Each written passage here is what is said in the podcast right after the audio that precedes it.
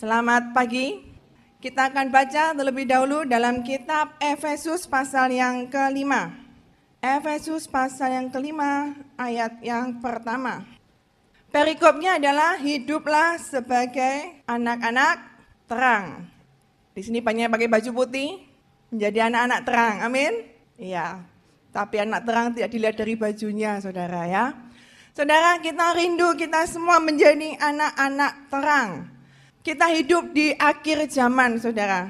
Di ujung-ujung dari akhir zaman, walaupun dari zaman dulu, saudara, dari zaman Alkitab ditulis, pada zaman rasul-rasul selalu dinyatakan kedatangan Yesus sudah dekat. Kedatangan Yesus sudah dekat, saudara. Tapi banyak orang menunggu, kok Yesus nggak datang-datang. Pada zaman-zaman dulu ada yang menubuatkan Yesus akan datang pada tahun 2000. Ya, sampai dibuat film apa itu? Apa itu ya? Saya lupa. Apa? Tahun 2012. Ya, 2012 saya sudah lupa ya. Filmnya yang menyatakan kedatangan Tuhan, kiamat Saudara, semuanya hancur ya. Semuanya hancur, kemudian mereka harus mengungsi dalam sebuah batra gitu ya. Saudara, banyak sekali nubuatan tentang kedatangan Tuhan. Kita nggak tahu Tuhan Yesus datang kapan, saudara. Karena firman Tuhan katakan tidak ada seorang pun yang tahu kapan pastinya Tuhan Yesus akan datang kembali. Tetapi saudara, kita akan selalu mempersiapkan kedatangan Tuhan. Karena kedatangan Tuhan datang seperti pencuri. Kalau pencuri akan memberitahu terlebih dahulu namanya bukan pencuri, saudara. Tapi Yesus akan datang ke dunia ini seperti seorang pencuri. Tiba-tiba datang, kita tidur, kita nggak sadar, tiba-tiba barang kita sudah hilang. Saudara, berjaga-jagalah. Kita belajar di akhir zaman ini, kita menjadi anak-anak terang.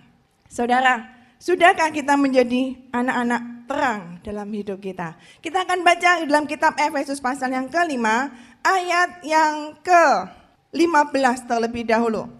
Kita akan baca sama-sama Efesus pasal kelima ayat yang ke-15. Kita akan baca sama-sama. Sudah ketemu katakan amin. Satu, dua, tiga. Karena itu perhatikanlah dengan seksama bagaimana kamu hidup. Jangan seperti orang bebal, tetapi seperti orang arif. Saudara, dalam kita menanti-nantikan kedatangan Tuhan yang kedua kalinya, kita belajar menjadi anak-anak terang Bagaimana cara hidup anak-anak terang? Yaitu perhatikanlah hidup kita, saudara. Sudahkah kita merenungkan perjalanan hidup kita? Kita ini seperti apa, saudara? Apakah kita menjadi orang yang bebal atau kita menjadi orang yang arif? Saudara, dalam firman Tuhan beberapa kali disebutkan orang bebal, orang bebal. Kalau saudara menginstal uh, program Alkitab gitu ya, gampang kita men-search gitu saudara, orang bebal gitu. Langsung muncul banyak ayat-ayat tentang orang bebal saudara. Beberapa kali disebutkan dalam firman Tuhan, jangan menjadi orang yang bebal. Seperti apa orang bebal itu saudara? Orang bebal ya sering kali diidentikan dengan orang yang bodoh. Orang yang bodoh. Orang bebal itu orang yang bodoh saudara. Ya, foolish ya kalau bahasa Inggrisnya foolish gitu ya. Saya bukan stupid saudara ya. Nah saudara, orang yang bodoh, saya percaya orang bebal di sini bukan diartikan sebagai orang bodoh secara EQ saudara. Ya, di sini ada orang-orang yang mungkin, waduh kalau belajar itu nggak nangkep-nangkep. Kalau belajar hafalan itu nggak hafal-hafal. Nah itu dikatakan, oh kamu nih orang oh, boleh ya mengatakan orang bodoh ya. Kita merasa, aduh gak nangkep-nangkep saya ini orang bodoh gitu ya. Saudara sebenarnya nggak ada orang yang bodoh, saudara. Tapi di sini saya akan mengatakan orang bodoh di sini bukan berarti orang yang EQ-nya rendah sehingga nggak bisa belajar, nggak mampu belajar secara akademis atau apa. Bukan, saudara. Tapi orang yang bodoh orang seperti apa?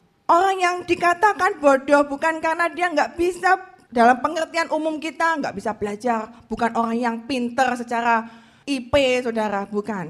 Kita akan lihat dalam firman Tuhan. Orang bebal, seperti apa ciri-ciri orang bebal? Jangan sampai saudara ketika kita menyambut kedatangan Tuhan, kita ditemukan sebagai orang-orang yang bebal. Karena firman Tuhan katakan, orang yang bebal tidak pernah masuk dalam kerajaan surga. Saudara kita lihat dalam kitab Mazmur 14 ayat yang pertama. Mazmur pasal 14 ayat yang pertama. Perikopnya dikatakan mengenai kebebalan manusia. Ayat yang pertama, untuk pemimpin biduan dari Daud.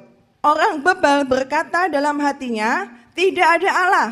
Busuk dan jijik perbuatan mereka, tidak ada yang berbuat baik.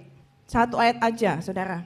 Dikatakan di sini, orang bebal berkata dalam hatinya, tidak ada Allah. Ciri yang pertama, saudara, ciri-ciri orang yang bebal, orang yang bodoh, saudara. Orang itu dikatakan bodoh apabila dia tidak pernah bisa mengakui keberadaan Tuhan. Dia berkata dalam hatinya, tidak ada Allah. Di sini dikatakan bukan berarti orang bebal ini dia nggak kenal Tuhan, saudara. Orang yang bebal mungkin dia adalah orang yang percaya, orang Kristen, atau mungkin dia juga orang yang pernah sungguh-sungguh pada Tuhan. Tapi dia ternyata menjadi orang yang bebal. Kenapa? Karena ternyata hatinya sudah mulai berubah. Dia mulai berkata dalam hatinya, tidak ada Tuhan, tidak ada Allah. Saudara, berapa banyak kita hidup sebagai orang percaya, hidup sebagai orang Kristen, tetapi dalam kenyataannya kita hidup seperti orang yang tidak punya Allah. Kita mengaku diri kita orang Kristen, kita mengaku kita orang percaya, pengikut Kristus, kita datang ke gereja, kita aktif persekutuan, tetapi hidup kita menyatakan bahwa diri kita sebenarnya tidak ada Tuhan dalam hidup kita. Inilah ciri-ciri orang yang bebal, orang yang bodoh, saudara. Dia tidak percaya akan kuasa Tuhan. Dia tahu Tuhan Yesus. Dia pernah percaya pada Tuhan Yesus, tapi hatinya mulai berubah. Sehingga apa saudara? Dia mulai mempertanyakan kuasa Tuhan. Dia mulai mempertanyakan mujizat Tuhan. Tidak bisa mengalami kuasa Tuhan lagi saudara. Hidupnya berubah. Kita akan lihat dalam kitab Mazmur 92. Kita akan banyak membuka ayat. Mazmur pasal 92 ayat yang pertama. Mazmur 92 ayat pertama sampai yang ketujuh kita akan baca bergantian ya. Saya akan baca yang pertama, saudara kedua dan seterusnya. Tuhan hakim yang adil. Mazmur nyanyian untuk hari Sabat. Ayat kedua. Tiga, untuk memberitakan kasih setiamu di waktu pagi dan kesetiaanmu di waktu malam. Empat. Lima, sebab telah kau buat aku bersuka cita ya Tuhan dengan pekerjaanmu. Karena perbuatan tanganmu aku akan bersorak-sorai. 6. Ayat yang ketujuh, orang bodoh tidak akan mengetahui dan orang bebal tidak akan mengerti hal itu. Saudara, di sini dikatakan ayat yang ketujuh, orang yang bodoh tidak akan mengetahui dan orang bebal tidak mengerti hal itu. Mengerti tentang apa saudara? Kalau kita tadi baca ayat yang pertama sampai ayat yang keenam, dikatakan kita baik untuk menyanyikan ucapan syukur pada Tuhan. Kita bermasmur pada Tuhan, memberitakan kasih setia Tuhan. Kemudian apa membunyikan memuji-muji Tuhan intinya ya. Membunyi-bunyikan alat-alat musik. Engkau buat aku bersuka cita. Mengetahui betapa besar pekerjaan Tuhan dan betapa dalamnya rancangan-rancangan Tuhan. Mereka semua orang-orang bebal, orang yang bodoh, tidak bisa memahami ayat yang pertama sampai ayat yang keenam, saudara. Hari ini kita mau koreksi diri kita. Kita termasuk orang yang bebal atau orang yang arif. Orang yang bebal di sini, dia tidak pernah bisa mengucap syukur pada Tuhan. Dia tidak bisa mengerti bagaimana dia menyanyikan ucapan syukur. Bagaimana dia menyanyikan mazmur pada Tuhan, saudara. Saudara, Orang yang bebal itu seperti orang yang tawar hati. Dia tidak bisa memahami kuasa Tuhan, tidak pernah bisa merasakan kuasa Tuhan. Ketika orang lain mungkin bisa merasakan hadirat Tuhan, dirinya merasa keras, saudara, hatinya keras. Ketika kita menyanyikan sebuah lagu, ya, mungkin kita menyanyikan lagu pengagungan kepada Tuhan. Orang lain bisa memuji Tuhan, bisa benar-benar merasakan, memuji dengan hati. Ini nggak bisa, saudara. Orang yang bebal, hatinya tawar. Dia nggak bisa merasakan hadirat Tuhan, nggak bisa merasakan, oh Tuhan itu seperti apa, nggak bisa. Saudara, hati-hati, jangan sampai kita menjadi orang yang bebal, saudara. Orang yang tidak pernah bisa menyanyi, ketika orang lain memuji Tuhan dengan sungguh-sungguh, apa yang terjadi? Pikiran kita melayang-layang ke mana? Kita mungkin tepuk tangan, bisa loncat-loncat, tapi ternyata pikiran kita enggak untuk memuji Tuhan. Mulut kita tok yang nyanyi, tapi hati kita tidak tertuju kepada Tuhan. Itu adalah ciri-ciri orang yang bebal. Ketika kita doa, saudara, kita tidak pernah bisa berdoa kepada Tuhan. Tidak pernah mau berdoa, apalagi bisa berdoa. Tidak pernah mau berdoa, merasa nggak perlu Tuhan. Hati-hati saudara, tidak pernah bisa merasakan kebaikan Tuhan. Tidak pernah bisa bersuka cita, tidak pernah bisa merasa bahagia. Kadang-kadang kita nggak sadar, ternyata kita termasuk golongan orang yang bebal. Kita harus belajar mulai diubahkan saudara. Belajar mengucap syukur, belajar untuk mau dididik oleh Tuhan. Orang-orang yang bebal tidak bisa memahami betapa besarnya pekerjaan Tuhan, betapa besarnya rancangan-rancangan Tuhan dalam hidup mereka. Orang yang bebal tidak akan pernah menemukan tujuan hidup mereka. Kenapa? Merasa bahwa aku nggak perlu tahu tujuan hidup. Aku nggak perlu tahu rencana Tuhan itu seperti apa dalam hidupku. Tidak berusaha mencari rencana Tuhan. Saudara, orang yang bebal Dikasih dikatakan, orang yang bodoh, orang yang bebal tidak akan pernah memahami hal-hal seperti itu. Kita belajar memahami apa rencana Tuhan dalam hidup kita. Amin. Berikan salam kan kiri dulu supaya nggak ngantuk. Jangan jadi orang yang bebal. Ya, jangan jadi orang yang bebal. Yang hatinya tawar, saudara. Ya, tidak bisa disentuh oleh Tuhan. Tidak mau disentuh oleh Tuhan. Ya, hatinya keras, hati-hati. Jangan sampai hati kita keras dan semakin dikeraskan ya. Yang kedua saudara, kita mau lihat dalam kitab Amsal pasal yang pertama. Yang kedua, Amsal pasal yang pertama ayat yang ke-22 sampai 33. Ya, kita banyak membaca ayat. Kita akan baca bergantian. Saya terlebih dahulu membaca Amsal 1 ayat ke-22 sampai 33. Saya akan baca ayat yang ke-22. Berapa lama lagi hai orang yang tak berpengalaman, kamu masih cinta kepada keadaanmu itu. Pencemooh masih gemar kepada cemooh dan orang bebal benci kepada pengetahuan. 23 24 Oleh karena kamu menolak ketika aku memanggil dan tidak ada orang yang menghiraukan ketika aku mengulurkan tanganku. 25 26 maka aku juga akan menertawakan celakamu. Aku akan berolok-olok apabila kedahsyatan datang ke atasmu. 27. 28. Pada waktu itu mereka akan berseru kepadaku, tetapi tidak akan kujawab. Mereka akan bertekun mencari aku, tetapi tidak akan menemukan aku. 29. 30 tidak mau menerima nasihatku tetapi menolak segala teguranku. 31 32 Sebab orang yang tak berpengalaman akan dibunuh oleh keengganannya dan orang bebal akan dibinasakan oleh kelalaiannya. 33 Ya, Saudara. Di sini Amsal ditulis oleh Salomo berbicara banyak mengenai hikmat dan siapakah hikmat itu? Hikmat itu adalah Tuhan Yesus sendiri. Saudara, berapa lama lagi orang tak berpengalaman masih cinta kepada keadaanmu itu? Pencemooh masih gemar pada cemooh, orang bebal masih benci kepada pengetahuan.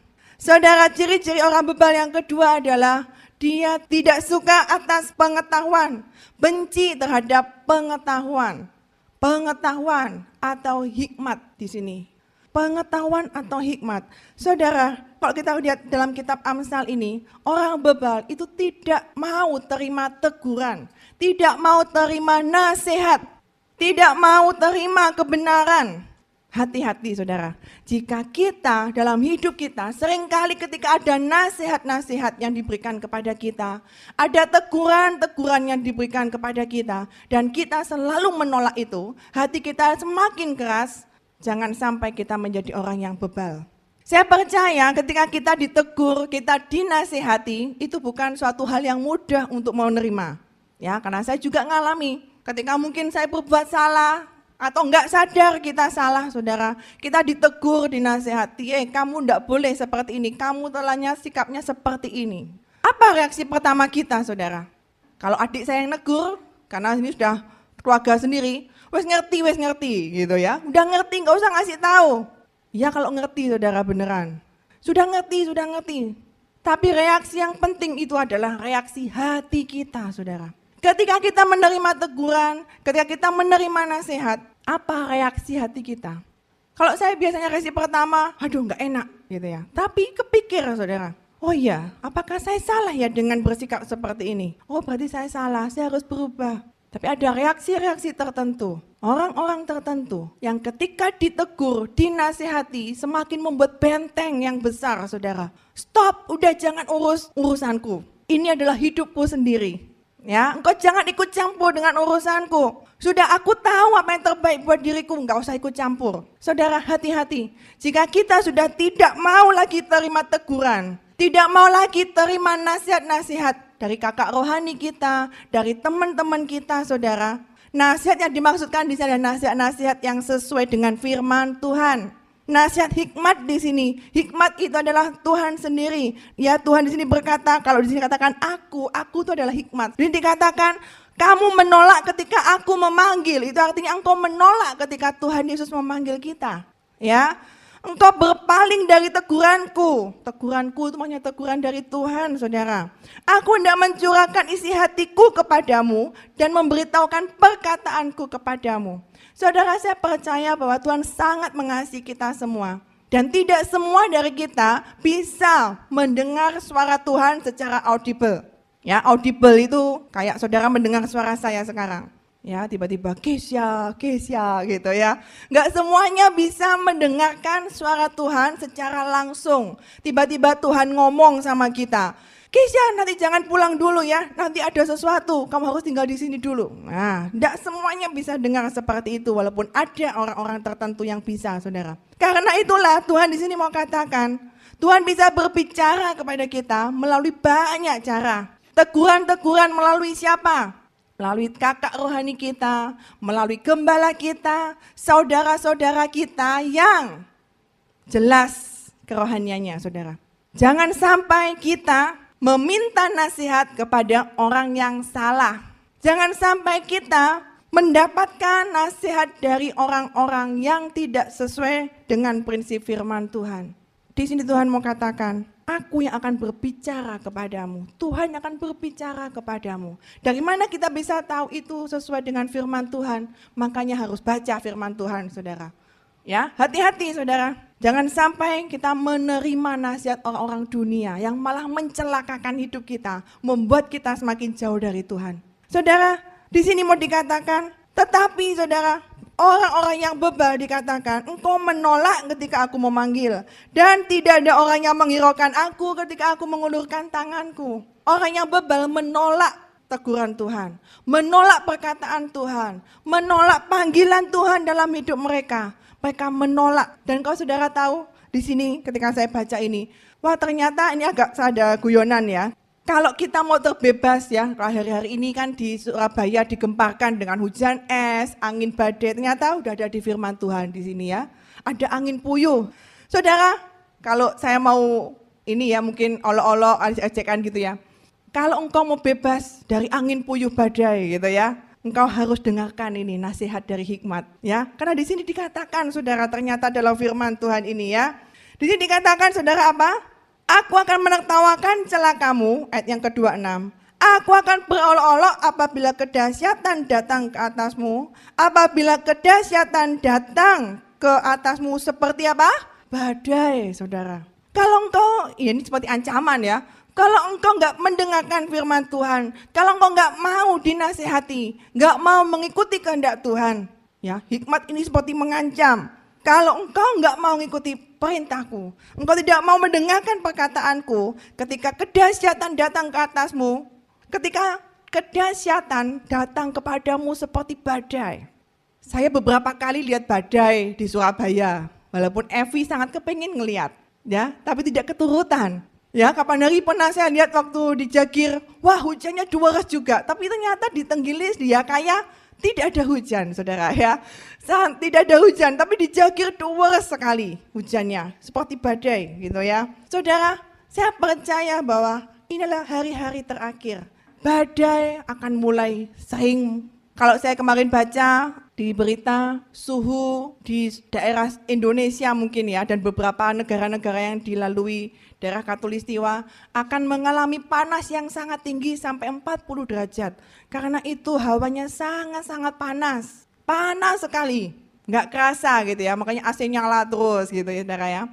Ya panas sekali, kenapa? Akan ada cuaca-cuaca yang ekstrim yang tidak pernah kita alami sebelumnya. Inilah tanda-tanda kedatangan Tuhan, saudara. Dan di sini dikatakan apa? Dan celaka melanda kamu seperti angin puyuh. Saya belum tahu angin puyuh seperti apa. Angin puyuh lain sama tornado ya. Siapa yang pernah tahu angin puyuh? Yang yang pasti anginnya pasti sangat kencang, saudara ya. Apabila kesukaran dan kecemasan datang melanda kamu, dan di sini dikatakan apa ancamannya? Pada waktu itu mereka akan berseru kepadaku, tetapi tidak akan ku jawab. Mereka akan bertekun mencari aku, tetapi tidak akan menemukan aku. Saudara, orang-orang bebal yang masih hidup di dalam kebebalannya, ketika celaka menimpa mereka, mereka akan berseru tapi tidak akan mendapatkan. Udah terlambat, jika kita nggak bersiap-siap dari sekarang saudara, ketika kedatangan Tuhan itu benar-benar terjadi. Dan kita baru ngomong, ya Tuhan saya bertobat. Udah telat saudara. Waktunya sudah terlambat. Waktu ini berjalan begitu cepat. Kalau kemarin beberapa dari kami ada yang mengunjungi papa dari saudara kita yang meninggal saudara. Waktu itu berjalan begitu cepat, usianya masih tidak terlalu tua. Dan kemudian salah seorang teman saya berkata, waktu itu kita nggak tahu kapan dipanggil oleh Tuhan. Suatu saat saya akan kehilangan papa saya. Suatu saat bahkan saya sendiri akan dipanggil oleh Tuhan.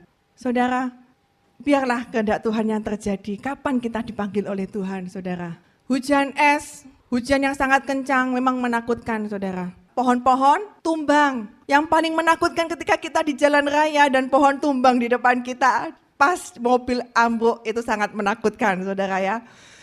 Kita nggak tahu kapan Tuhan akan memanggil kita, tapi kita mau belajar. Ya, kita mau belajar saudara, nanti kita akan lihat lagi dalam kitab Efesus saudara. Pergunakanlah waktu-waktu yang ada. Karena waktu-waktu ini adalah waktu yang jahat. Waktu itu berjalan begitu cepat saudara. Dari pagi, orang yang kerja kita berangkat kerja. Orang yang sekolah, berangkat sekolah, berangkat kuliah, melaksanakan aktivitas masing-masing. Dan waktu berjalan begitu cepatnya. Nggak kerasa kita sudah sore.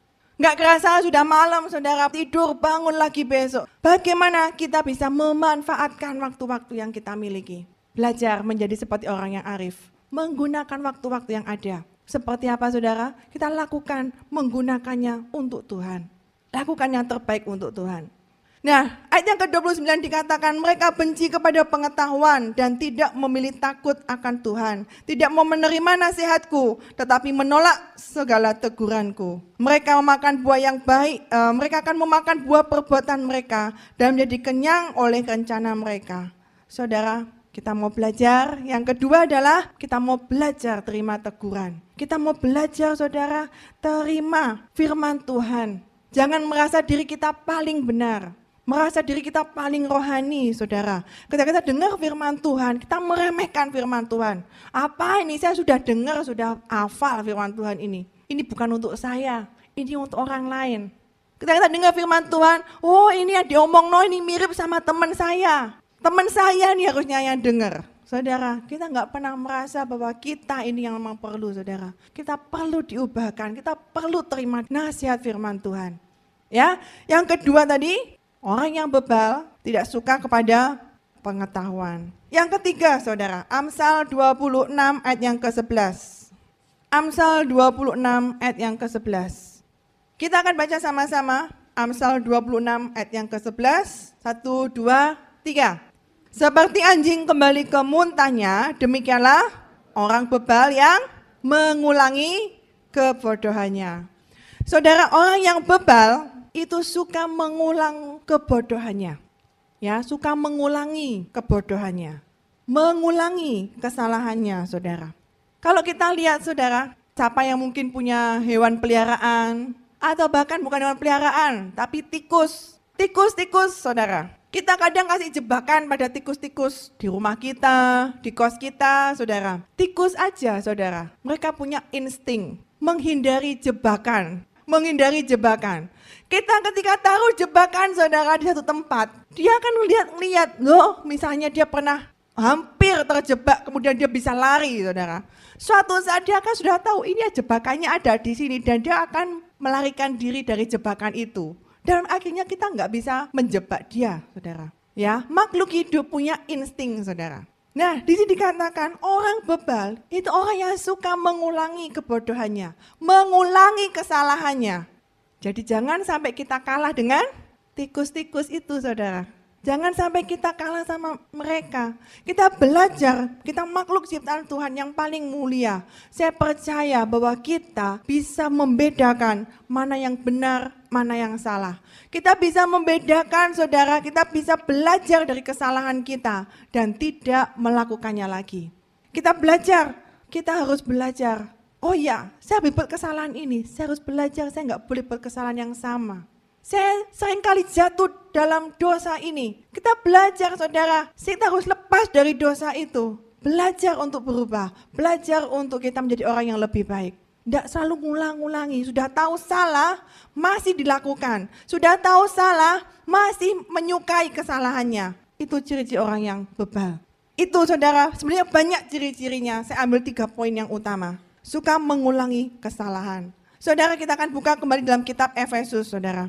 Jangan kita menjadi orang yang bebal, tetapi menjadi orang yang arif, saudara. Orang yang arif itu apa tadi? Saya mau katakan sekali lagi, menggunakan waktu-waktu kita. Waktu-waktu kita yang ada, gunakan sebaik mungkin, saudara. Jika kedatangan Tuhan semakin dekat, saudara tahu, kita ini seperti berlomba dengan iblis. Ya, seperti ada dua pasukan, saudara.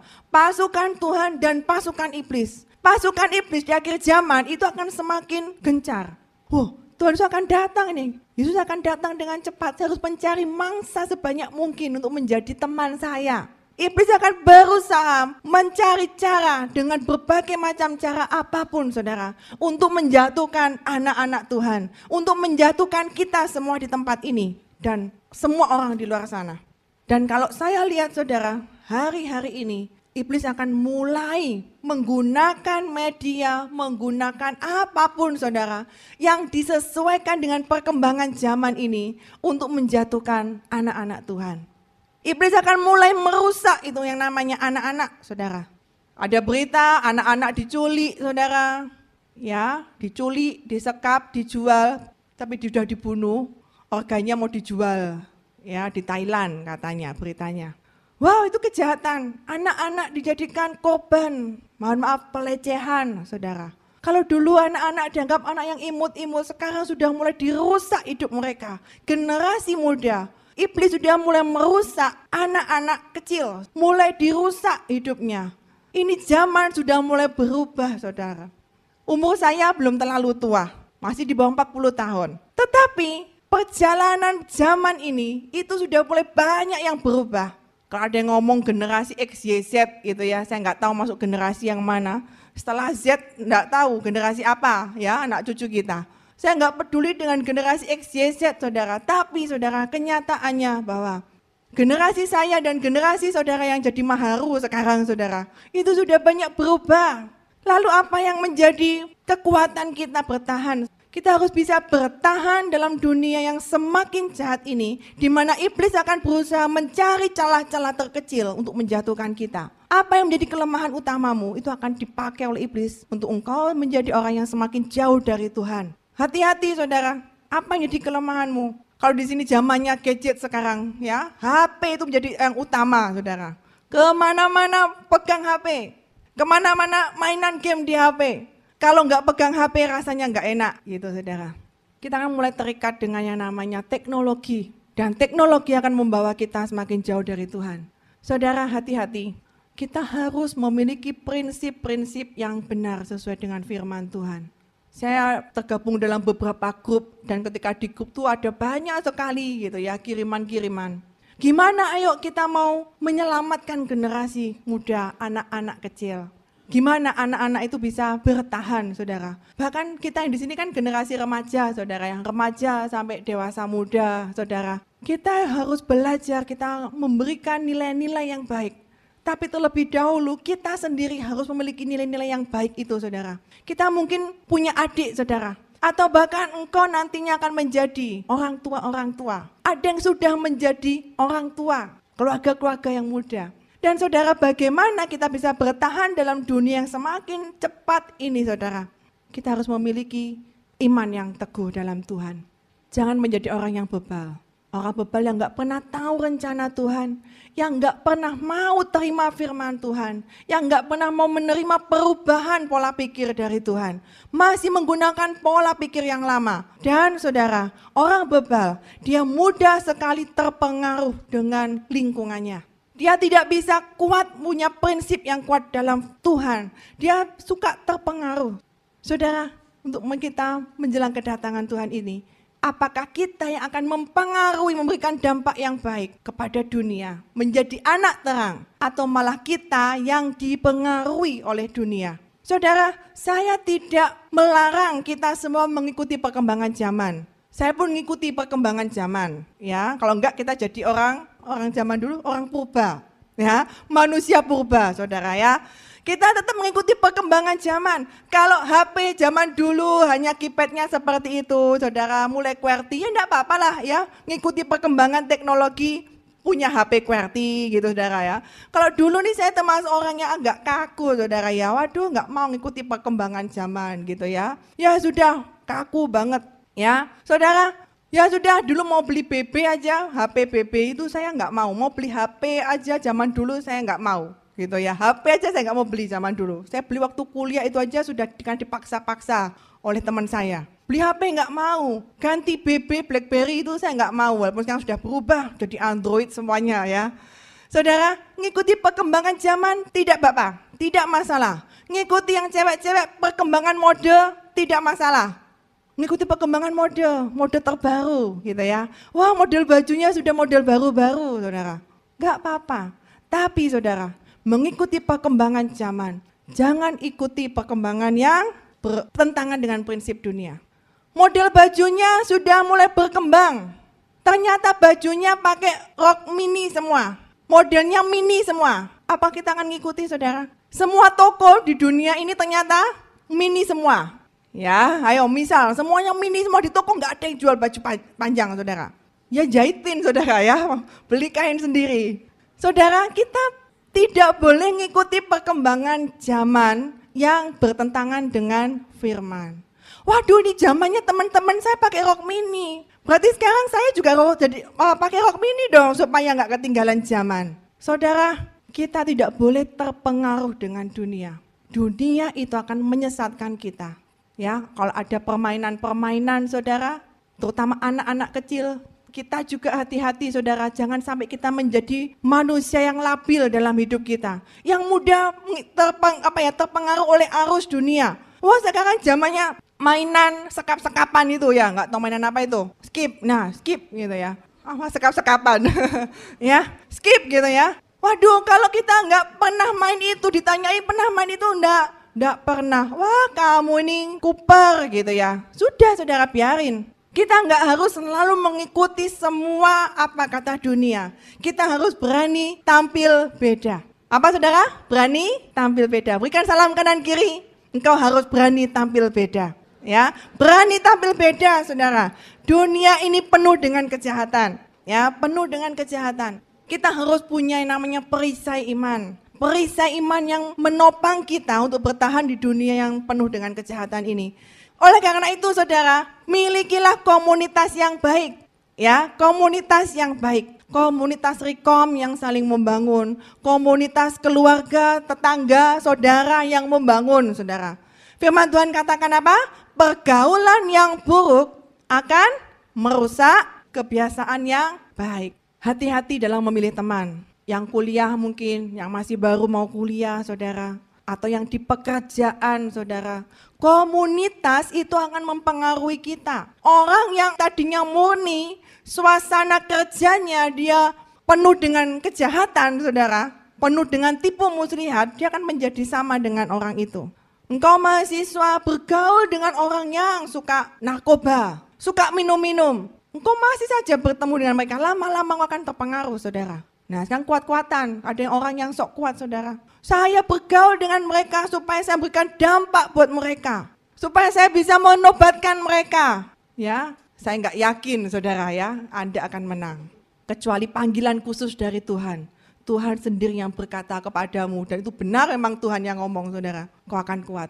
Ada seorang saya pernah dengar cerita, seorang anak muda yang dia mengaku pernah dengar suara Tuhan, disuruh pelayanan ke klub-klub malam, saudara, untuk menobatkan mereka, ya. Dia datang dengan awal-awalnya, saya akan menobatkan itu anak-anak muda yang ada di klub malam, yang dugem-dugem gitu, saudara ya, yang suka geleng-geleng gitu ya. Ternyata, saudara, berapa bulan kemudian dia menjadi sama seperti mereka. Hati-hati saudara, kita adalah anak-anak terang yang hidup di dunia yang gelap. Dan kita harus memiliki terang itu saudara. Amin. Kita harus menjadi terang. Kita harus punya prinsip yang kuat. Jadi anak muda, jadi keluarga muda yang kuat. Berikan pelayanan yang terbaik. Berikan hidup kita yang terbaik saudara. Dan investasikan Nanti kita akan jadi calon-calon orang tua yang belum menikah, yang sudah menikah akan menjadi orang tua dan sudah menjadi orang tua. Berikan investasi pelayanan yang terbaik buat anak-anak kita. Kalau diri kita sendiri nggak punya basic yang kuat, bagaimana kita bisa mengajarkan nilai-nilai firman Tuhan kepada anak-anak kita, saudara? Ya, generasi ini harus kita selamatkan. Generasi kita dan di bawah kita iblis sedang mengincar generasi kita, saudara. Akan merusak generasi di bawah kita. Kita harus sadar, ya. Kita harus sadar dan bangun. Efesus pasal yang kelima, ayat yang ke-14, itu sebabnya dikatakan, bangunlah hai kamu yang tidur. Dan, ayo bangun yang tidur. Bangun, halo? Yang tidur-tidur bangun ya. Dan bangkitlah dari antara orang mati. Dan Kristus akan bercahaya atas kamu. Amin, saudara. Amin. Ya. Silakan pemain musik, silakan maju ke depan. Kita belajar mengefektifkan hidup kita, saudara. Kita akan baca ayat-ayat yang terakhir. Efesus 5 ayat ke-14 akan saya ulang sampai di bawahnya. Itulah sebabnya dikatakan, bangunlah hai kamu yang tidur, bangkilah dari antara orang mati dan kesukaan bercahaya atas kamu. Perhatikan dengan seksama bagaimana kamu hidup Jangan seperti orang yang bebal, tetapi seperti orang yang arif. 16, pergunakanlah waktu yang ada, karena hari-hari ini adalah hari yang jahat. 17, sebab itu janganlah kamu, apa saudara? Jangan bodoh. Tetapi usahakanlah supaya kamu mengerti kehendak Tuhan. Amin. Saudara kita belajar mengerti kehendak Tuhan dalam hidup kita. Kita belajar saudara, apa jadi kehendak Tuhan dalam hidup kita yang pelayanan kita mau tetap melayani Tuhan. Melayani Tuhan tidak harus status pelayan Tuhan yang nanti akan ditabiskan mungkin ya. Jangan kita hanya lihat dari status saya ini pelayan Tuhan saudara. Tapi hidup kita sepanjang hari kita, sepanjang hidup kita adalah melayani Tuhan. Bahkan ketika saudara, engkau mungkin sudah punya anak, punya cucu, kapan punya cucu saudara ya? Punya anak, punya cucu, saudara, itu juga tetap pelayanan kepada keluarga anak cucu kita. Berikan nilai-nilai yang terbaik karena mereka akan menjadi generasi penerus kita. Generasi yang akan membawa kemuliaan Tuhan. Amin saudara? Amin. Kita mau berdoa. Ajar kami Tuhan menghitung hari-hari kami